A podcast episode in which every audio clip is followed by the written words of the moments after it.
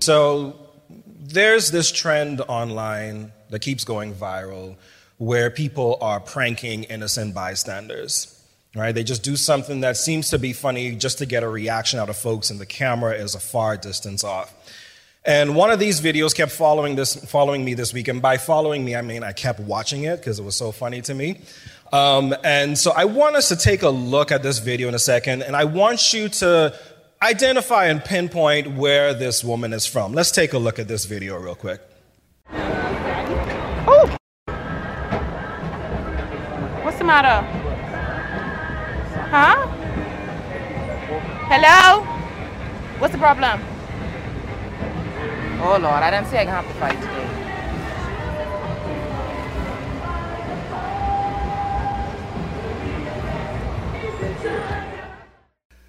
Listen, I can spot my people anywhere, you know.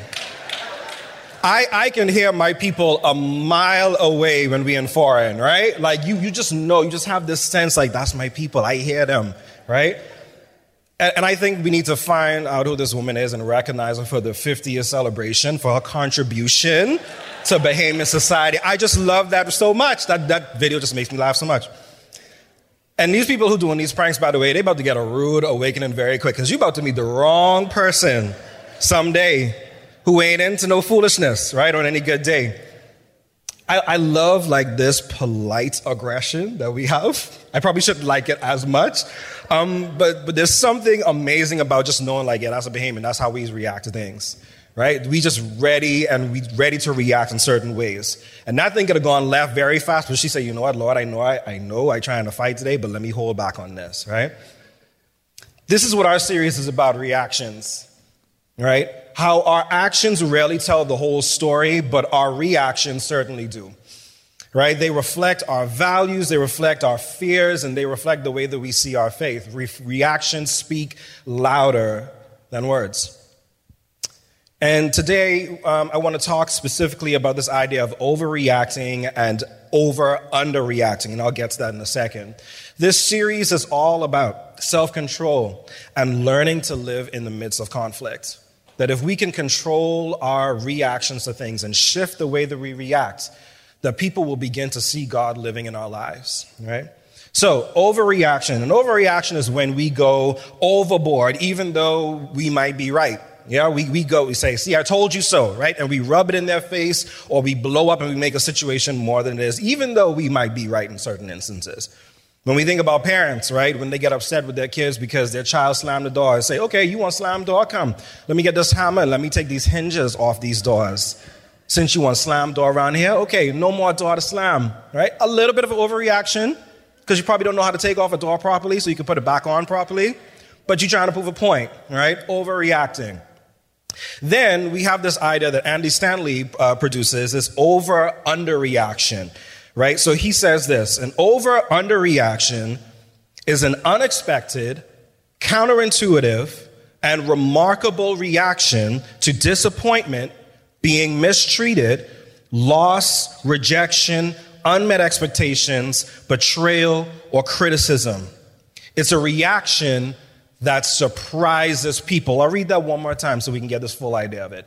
An over underreaction is an under is an unexpected, counterintuitive, and remarkable reaction to disappointment, being mistreated, loss, rejection, unmet expectations, betrayal, or criticism. It's a reaction that surprises people. So it's not just an underreaction, right? Like you, you don't react as much as you would want to. It's not just that, because you, that may be warranted to react, but you kind of hold back a little bit. This idea of over underreacting, right, is you go above and beyond to not give the full brunt of what you want to give. right? You go to the other extreme and you say, you know what, I'm just not even going to touch that. I'm going to approach this in a graceful way, even though I'm in the right to want to react. Now, Jesus exemplified this idea of over under reaction because to follow Jesus is to do this. This is one of his primary teachings, and this is how he taught us to live in this world with one another. And so, Pastor Matthew last week started the series by looking at this text in Matthew chapter 5, verse 44 to 47.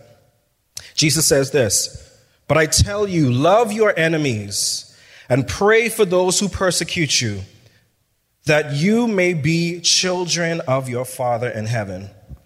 He causes his sun to rise on the evil and the good, and sends rain on the righteous and the unrighteous. If you love those who love you, what reward will you get? Are not even the tax collectors doing that? And if you greet only your own people, what are you doing more than others? Do not even pagans do that? So here, Jesus and, and, Pastor Matthew last week talked also about turning the other cheek when Jesus tells us if someone hits us on one side, we turn the other side, right? Jesus is not saying here that we ought to endure abuse or cycles of abuse, right? Because that's a whole different conversation. Because the Jesus that we serve is the one who seeks to liberate us from those kinds of abuse and injustice. But what he is saying here is that in our relationships with one another, we have a propensity to seek revenge, don't we? We, we look for ways to get back at one another. I, I, I wish they would come to my desk and talk some foolishness. I waiting for them, right? We, we gear it up. We ready to go, right? thinking about that video, I'm to take a little detour real quick. I was, um, when I was a youth minister a few years ago, you know, that same thing we do, Bahamians, hi, hello, trying to get people's attention, right? I said this to a bunch of kids who would just not pipe down. And they all waved at me after I said that, which only made me more upset, right? It's very frustrating to have that loss in translation moment, for what it's worth. So, Jesus here is teaching us to be marked by a different type of reaction to the world right? To not react in the way that is instinctive to us or the way that the world tells us that we should react to things.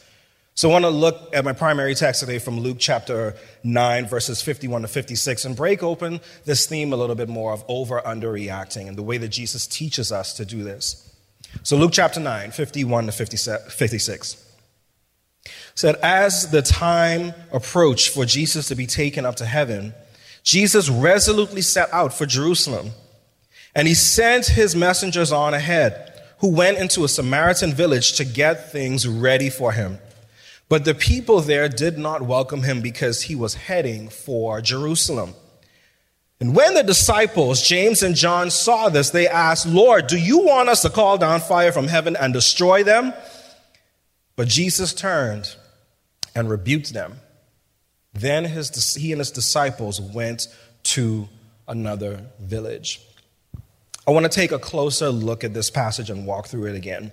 And I want us to see ourselves not as a Samaritan people in this story, right? I, I don't want us to even see ourselves as Jesus trying to rebuke people who are saying wrong. I want us to see ourselves as James and John. I want us to revisit this through these um, three components that Andy Stanley talks about the unexpected, counterintuitive, remarkable reactions, right? So, the unexpected. So, the disciples say to Jesus, Jesus, what you mean? You, you, you don't want us to rain down no fire and brimstone on these people? They deserve that, right? And they're saying this because there was a context in the Old Testament where Elijah and other prophets would call down fire and, and God would deliver God's people in these grandiose ways. And the disciples are like, yeah, we want some of that, right? We, we want to do that. And instead, Jesus says, no, that's, that's not what we're trying to do here. And so for us, I think it's kind of saying, well, what do you mean, Jesus, I can't get my own way? What do you mean I can't bully people into submission? Why not? And Jesus is saying, because that's not the way of love. Love is not coercive. Love is not based in fear. You cannot, you cannot start a mission of love this way. So this was very unexpected for them because they were thinking Jesus is a good rabbi. He's a, he's a good follower of God. Maybe he will follow this example of the prophets of past to wipe out his enemies. Jesus says, No, I, I come with a different way. I, I have turned swords into plowshares. That, that these weapons of this world, they can't help us to accomplish what God has sent me to do. And so now we move to this counterintuitive part of Jesus' mission, right? So the disciples say, Well, Jesus, why are you rebuking us? Rebuke the Samaritans. They're the ones who get in our way. They are the ones who are stopping your mission, stopping the goals, the things that we have to achieve. And I feel like for us, sometimes we say, Well, God, how am I the problem?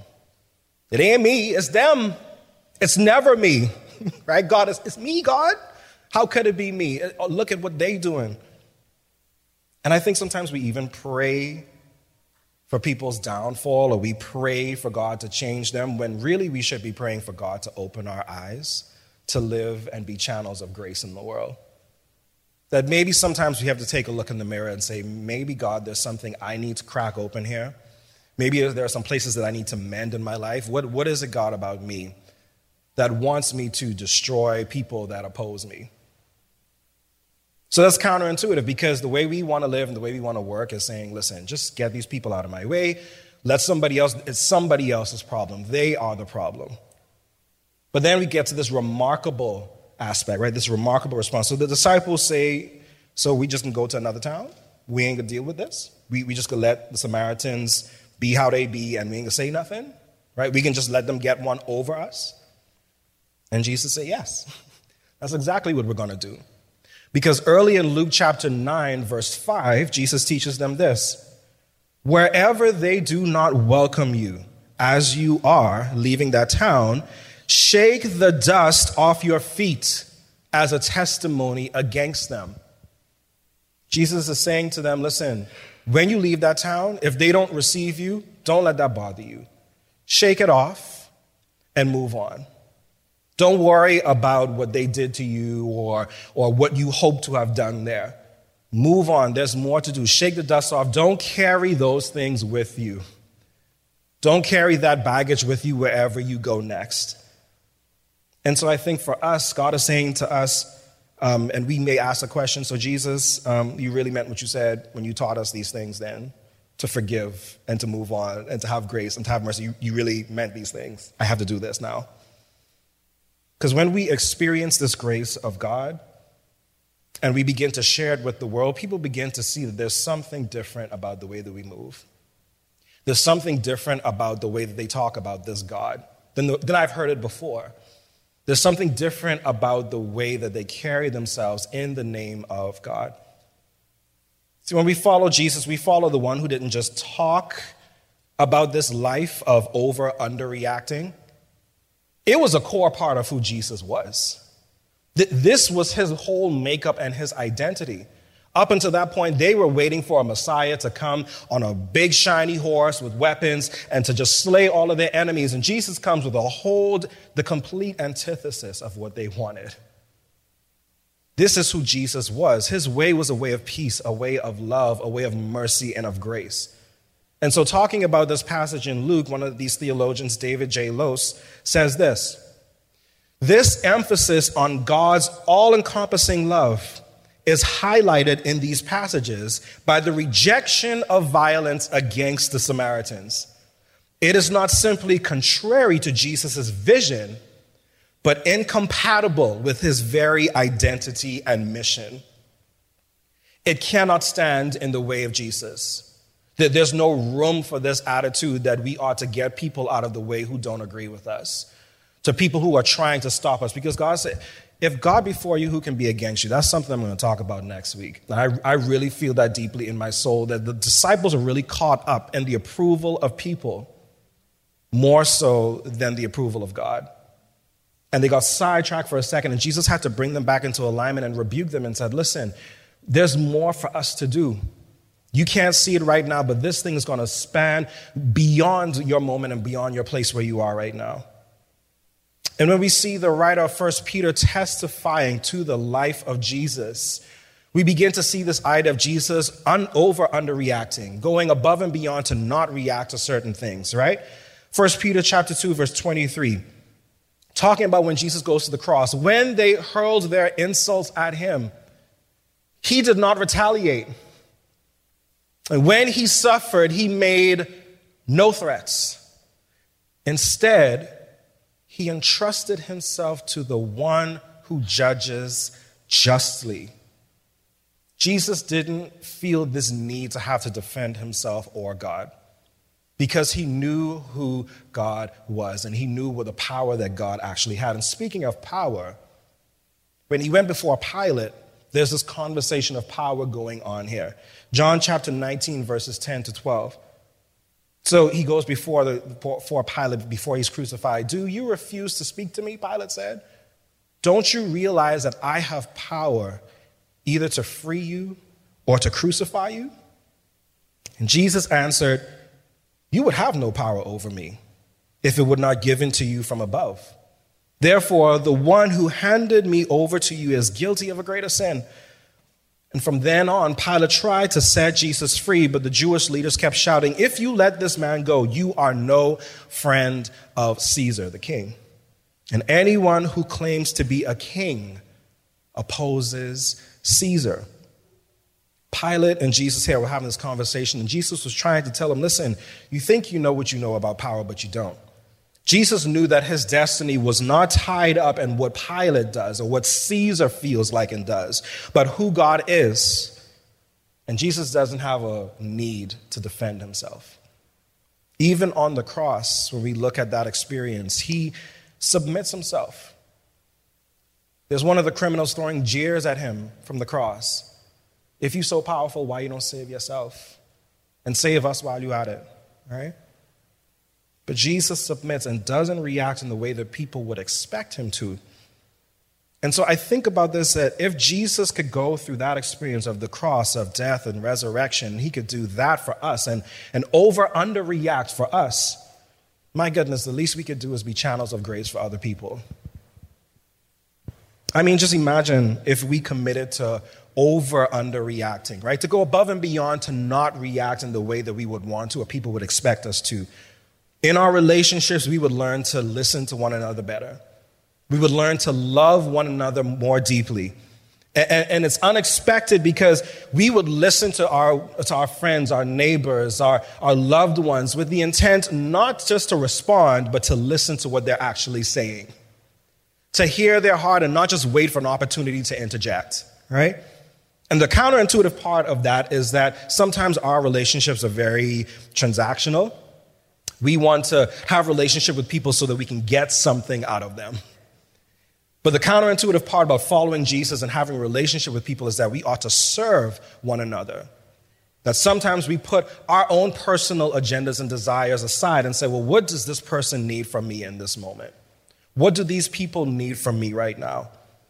And the remarkable thing about that is that people will, when they see how we treat them, when they see how we treat others, that they will say that there's something different about this person. And maybe they just might back off you a little bit. Maybe they might give you some space and not be on your case all the time. But they say there's something different about this person. Let me not bother with them as much as I would like to, right? When we even think about leadership, and, and there's something stern within me so much that I keep thinking about some of the last few words that Dr. Myles Munroe said about leadership in the country and just thinking about how it just is so pervasive in every aspect of our society. Right? That if we were to be good leaders that over underreacted, that we would make decisions that would create healthy environments for people, right? That the unexpected thing that a leader would do is actually listen to the people who are in their care, listen to their concerns, right?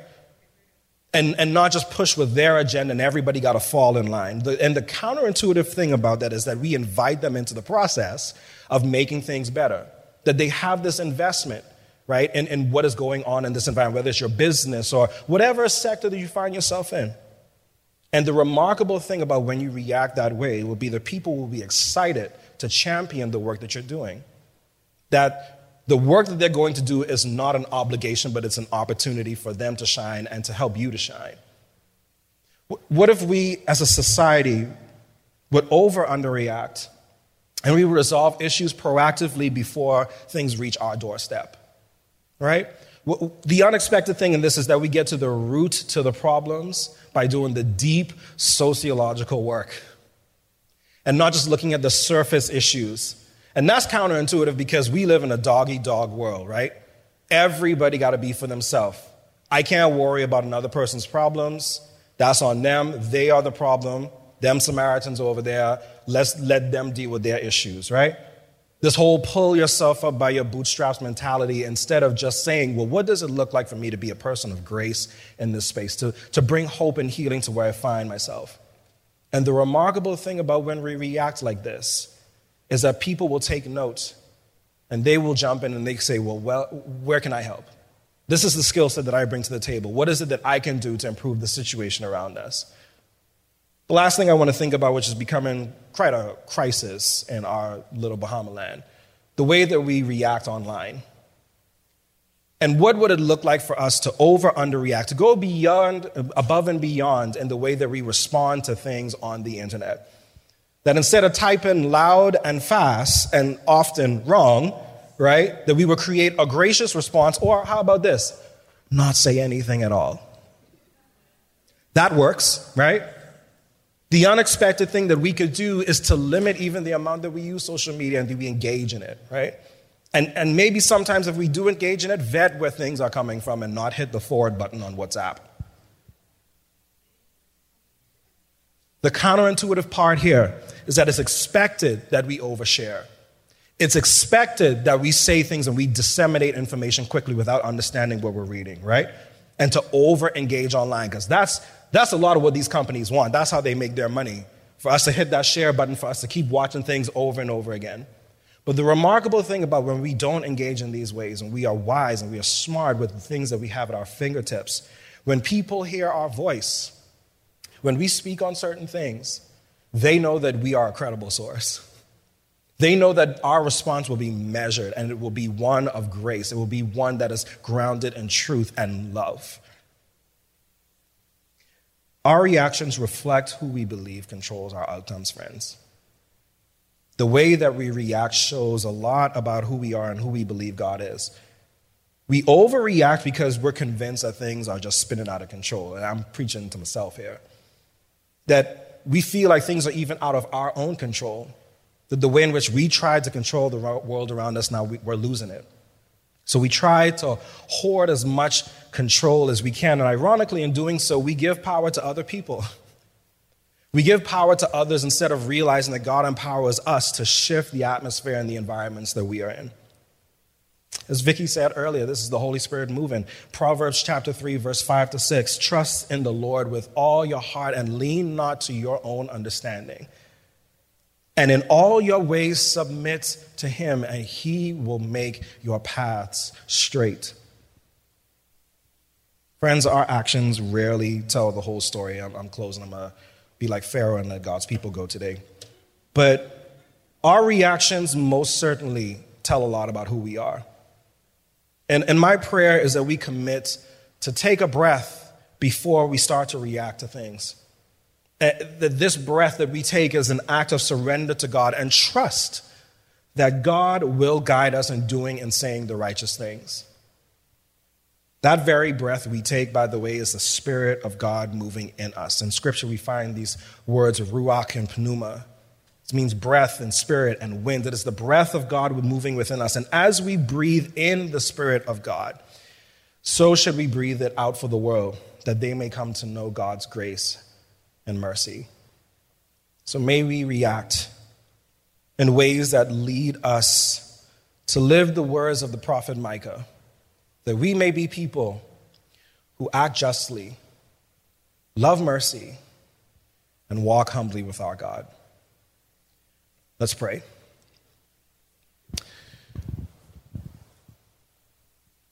Holy God, we thank you for this moment to read your word and to get understanding and to hear something that you would have to say to each one of us. God, I don't know where this message will land today for anyone in this room or those watching online, but God, you know what it is that we need. And so we ask that you would attune our hearts to your spirit, that we may hear what it is that you have for us, that we may go into the world and not react as the world wants us to, to not be people quick to speak and slow to listen, but that we may walk in your will and walk in your ways.